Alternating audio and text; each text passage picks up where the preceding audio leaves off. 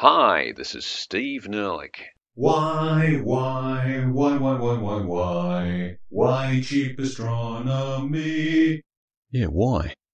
And this is Dear Cheap Astronomy, episode 107 Asteroid Mining on the Cheap. Well, folks, this is where the Cheap Astronomy podcast lays out its master plan for a future space economy. It's probably no nuttier than sending a bunch of hapless colonists on a one way mission to Mars or drilling through 20 kilometres of Europa's icy crust to see if there's life in its subsurface ocean. And even if it is a bit nutty, it's not impossible that it could work. Dear Cheap Astronomy, What's the best way to redirect an asteroid's path for mining purposes? Let's start by saying Cheap Astronomy's plan to somewhat indiscriminately crash on the moon is not actually that indiscriminate. It's not realistic to think you can shift an object several kilometres in diameter out of the asteroid belt and onto a precise trajectory that will have it collide with the moon. At least not without some implausible engineering and an absolute ton of fuel. And of course, if you miss and it crashes into the Earth, that's a mass extinction event and the end of civilization as we know it.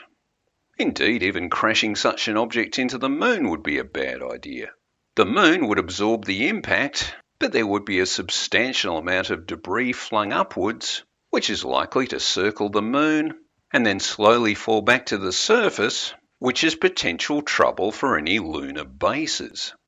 It's also likely some shrapnel would achieve lunar escape velocity and then might make its way to Earth, being the next biggest gravity well around. Most chunks would burn up in our atmosphere, but before that, a circling cloud of them could become a problem for orbiting satellites and other spacecraft.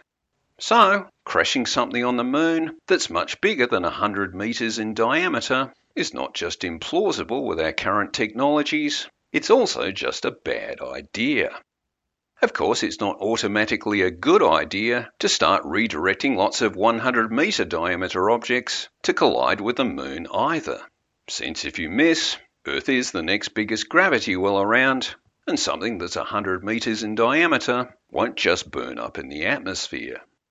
It won't cause a mass extinction event either, but unless it strikes in the deep ocean or in a desert, mass destruction, mayhem, and mortality could result.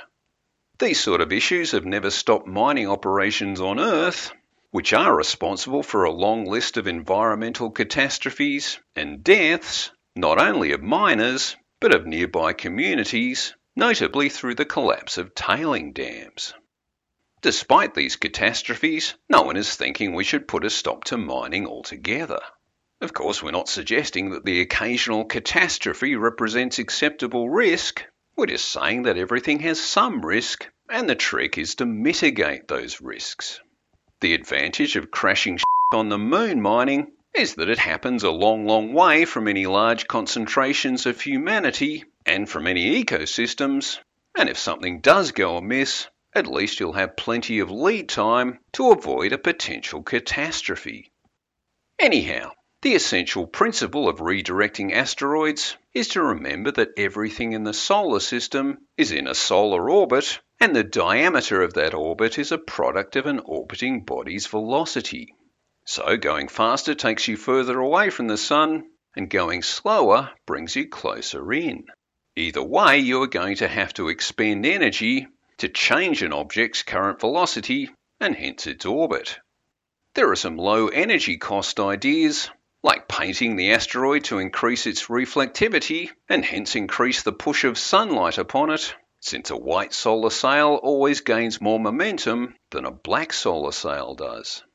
But that approach will just generate a fractional change in velocity and trajectory, so it's not going to be useful in directing an object to a specific target. Similarly, a brute force approach, like exploding a nuclear device near an asteroid, could send it, or bits of it, spinning off in a number of unpredictable directions. At least the painting approach might be something to consider in the future when we have some cis lunar infrastructure in place That's space geek talk for stuff installed nearby the moon. Such infrastructure might herd redirected objects and then sort them so different types are sent to different extraction facilities.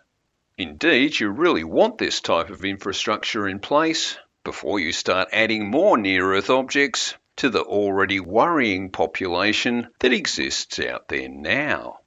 So instead, the first steps we might take in the 21st century will involve redirecting already near Earth objects of modest size to crash on the moon. This not only commences our first attempt at space mining, but also works to reduce the worrying population of near Earth objects that are out there now. And since we've got this far without actually talking about how the heck we are going to manage this much, You've probably already gathered that there's going to be a part two to this episode. This is the middle bit. Developing the capability to redirect potentially dangerous objects does have its own rewards. But how we might actually go about doing that redirecting is a whole different question. Did someone say question? Dear Cheap Astronomy, how can we redirect asteroids to crash on the moon? This is part two of a twin episode exploring how to redirect asteroids for mining purposes. So, to recap, it's unlikely we are going to achieve zero population growth here on Earth anytime soon. So we are eventually going to need more resources. While eventually might still be a long time coming, We'll need to have the skills and infrastructure in place so that we're ready when eventually does come. And putting all that future angst to one side, there's money to be made out there. Well, eventually. But as we've discussed, to space mine, you also need to space refine. It's not going to be profitable to ship and then land unprocessed ore on Earth, since you will end up discarding most of it. So, rather than spending a fortune on the fuel required to soft land asteroids on Earth, why not build a refinery somewhere in space where you can crash land them? As we discussed last episode, we're just thinking 100 metre diameter asteroids to start with, and if we can manage that much, the rest of humanity's future should follow. Anyhow, to redirect the path of asteroids, we could do what the recent DART mission has done and fly a spacecraft into an asteroid, not to explode, but to transfer its momentum to the asteroid and hence change the asteroid's trajectory. You could do this maneuver several times over, adjusting the asteroid's course as you go, and when it does eventually crash onto the moon, you could then retrieve and recycle all the scrap metal embedded in it. However, there are still fuel costs with that approach, since you have to accelerate your spacecraft up to collision speed so it can impart a useful amount of momentum to the asteroid. So, for example, we know the 500 kilogram DART spacecraft hit its target Dimorphos at 6.6 kilometers a second, which we're expecting will change the orbit of Dimorphos which is orbiting around a larger asteroid called Didymos. An alternative is to attach some rocket thrusters onto the asteroid itself, essentially turning it into a steerable spacecraft. Those thrusters would later detach for reuse when the asteroid is on its final approach to crash land. This is potentially more fuel efficient and doesn't involve any destructive impacts, since those thrusting engines would be remote controlled spacecraft that can just nuzzle up to the asteroid to do their work. And since a 100 metre diameter asteroid isn't going to have that much gravity, when they've done their work, the thrusting engines can just float away after a brief retrofire, which would also impart a final push upon the asteroid. Another option is that you could start the refining process on the asteroid itself by separating the dross from the economically valuable material and then use a mass driver to fling chunks of that dross in the direction opposite to the direction you want the asteroid to go in. A mass driver is space geek talk for any device that can propel a ballistic payload. So it might be a big catapult or a mag rail launcher, for example. This approach is technically more difficult, but also much more fuel efficient than attaching robot thrusters, since not only are you using in situ materials for propellant, but you're also reducing the mass of the asteroid as you go. And if it's too hard for a robot to distinguish between what's dross and what's valuable material, maybe you just sacrifice a proportion of the whole rock to get whatever is left to crash on the moon. Anyhow, there's some options. The last one probably needing 22nd century technology, but the rest could be managed relatively soon since we can build robot spacecraft with rocket engines today. The fuel and the energy costs of any of these maneuvers is hard to estimate exactly, and it also depends upon how fast you want to move your asteroid. So if you're in no rush, just a few small course corrections might be enough to get the job done over the course of a year or two, remembering we are going to start with near Earth objects.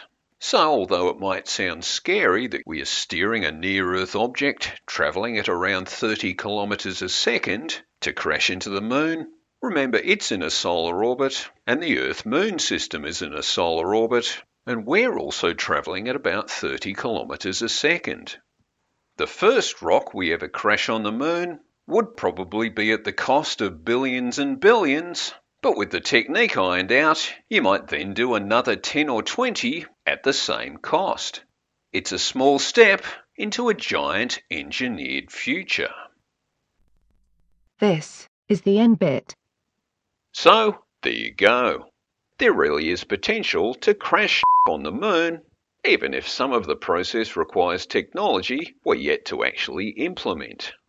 And of course, once you do start crashing on the moon, the next step is then to consider what you do with all that crashed Everything that does impact the moon at the moment virtually vaporizes into fine particles. Although on the moon, with no atmosphere, those particles will just settle as widespread dust within a certain limited diameter. That could then save us a lot of trouble in terms of processing and refining it, but it could also be the case that it's so widespread and diffuse that it's just not economically worthwhile to retrieve. As always, we need to trial and test these things. But that's it for another episode of Dear Cheap Astronomy.